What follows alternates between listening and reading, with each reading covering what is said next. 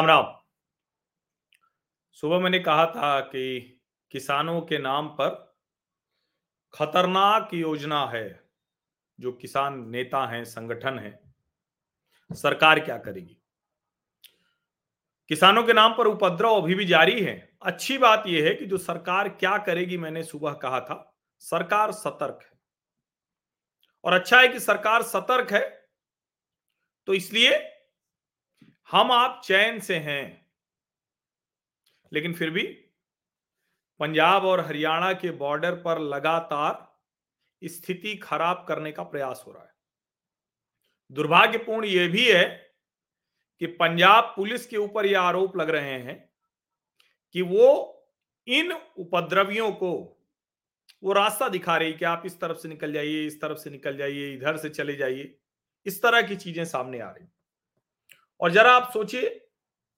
अभी मैं तो कहूँगा कि आप लोग भी सीधे देखिए हरियाणा पुलिस के सोशल मीडिया प्रोफ़ाइल पर जरा नज़र रखिए। अच्छी बात यह है कि हरियाणा पुलिस भी सारा सच सामने रख रही है। यह हरियाणा पुलिस का एक घंटे पहले की ये पोस्ट है। दाता सिंह खनौरी बॉर्डर पर प्रदर्शनकारियों ने पराली में मिर्च डालकर पुलिस का चारों तरफ़ से घेराव किया। पथराव के साथ लाठी लाठी गणा से इस्तेमाल करते हुए पुलिसकर्मियों पर हमला किया।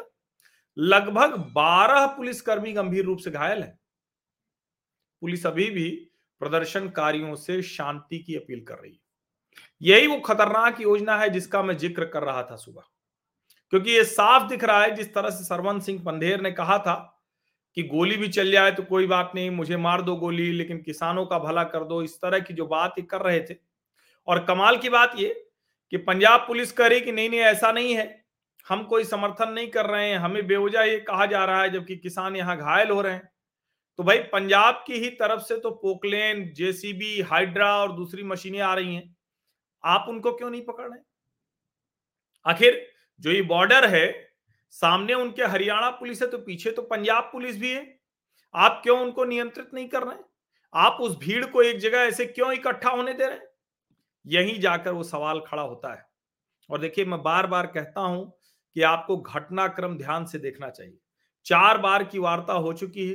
कृषि मंत्री अर्जुन मुंडा अभी भी कह रहे हैं कि हम बात करने को तैयार हैं, लेकिन चौथे दौर की वार्ता जरा फिर से याद कीजिए। क्या हुआ था? शाम आठ बजे से देर रात एक बजे तक बैठक चली थी। निकलने के बाद पीयूष गोयल, केंद्रीय वाणिज्य मंत्री और सार्वजनिक खाद्य एवं सार्वजनिक वितरण मंत्री हैं। उन्होंने क्या कहा था कि हमने एक out of the box idea दिया है। ये जो चार पाँच उपज हैं, इसको पाँच साल के लिए कॉन्ट्रैक्ट करेंगे अनलिमिटेड खरीद करेंगे एमएसपी पर। क्रॉप डाइवर्सिफिकेशन करना होगा। भगवंत मान ने क्या कहा? भगवंत मान ने कहा कि हम तो कब से कह रहे थे कि मुजाम्बिक से और केन्या से और जाने कहाँ कहाँ से आप लेके आते हो, यहीं से लो, वो हमारे ही किसानों को पैसा मिले। आयात पर होने वाला खर्च भी बचेगा। दलहन की बात हो रही थी। अब उसके बाद सरवन सिंह पंधेर ने क्या कहा था? कहा, बड़ा अच्छा है, हमको दो दिन का समय दे दीजिए, हमको थोड़ा सा विचार विमर्श करने के लिए, और उसके बाद हम इस पर आपको बताएँगे। जगजीत सिंह दल्लेवाल ने भी यही कहा। कमाल ये कि एक दिन बीतते ये आ गया कि नहीं, हम इसको स्वीकार करने वाले नहीं हैं।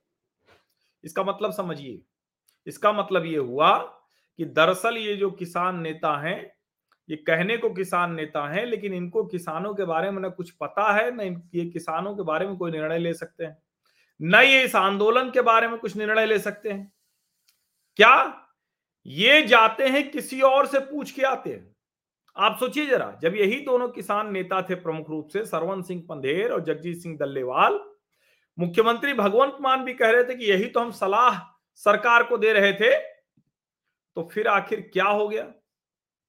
क्यों ये किसान नेता तथा कथित किसान नेता कहीं और बात करने गए और उसके बाद उन लोगों ने मना कर दिया तो इन्होंने भी मना कर दिया?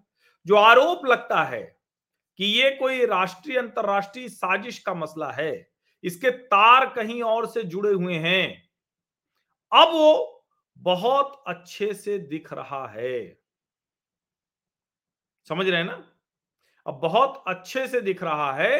अब ये बात समझ में आ रही है कि दरअसल ये आंदोलन कहीं से प्रायोजित है।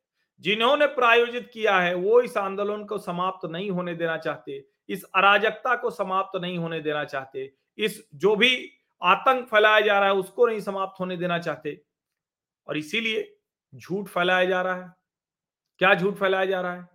The fake news of abduction of one farmer named Preet son of Davinder Singh resident of village Nawagaon district Sangrur by Haryana police at Khanauri border is strongly denied he is admitted in PGI Rohtak by Haryana police for treatment and is completely out of danger अभी तक की प्राप्त जानकारी के अनुसार आज किसान आंदोलन में किसी भी किसान की मृत्यु नहीं हुई है।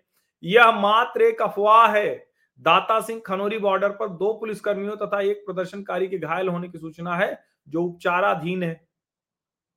और ये आपको ध्यान ही में होगा। सब इंस्पेक्टर विजय कुमार का भी निधन हो गया। किसान आंदोलन के दौरान टोहाना बॉर्डर पर तैनात थे विजय कुमार। ड्यूटी के दौरान अचानक तबीयत हुई खराब। आंदोलन में अब तक तीन पुलिस अधिकारियों का देहांत हो चुका है। पुलिस महानिदेशक ने दुख व्यक्त किया। अब आप सोचिए जरा।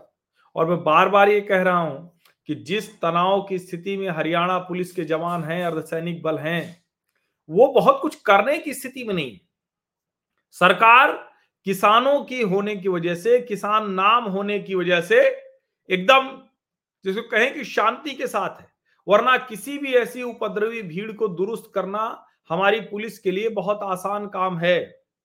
लेकिन वो चाहते नहीं है कि किसी भी तरह से कोई जरा सी भी गड़बड़ हो, कोई आरोप लगे। चार बार की वार्ता के बाद, पाँचवें दौर के वार्ता के लिए भी सरकार है, तैयार है बार बार कह रही है, लेकिन ये सुनने को तैयार नहीं है।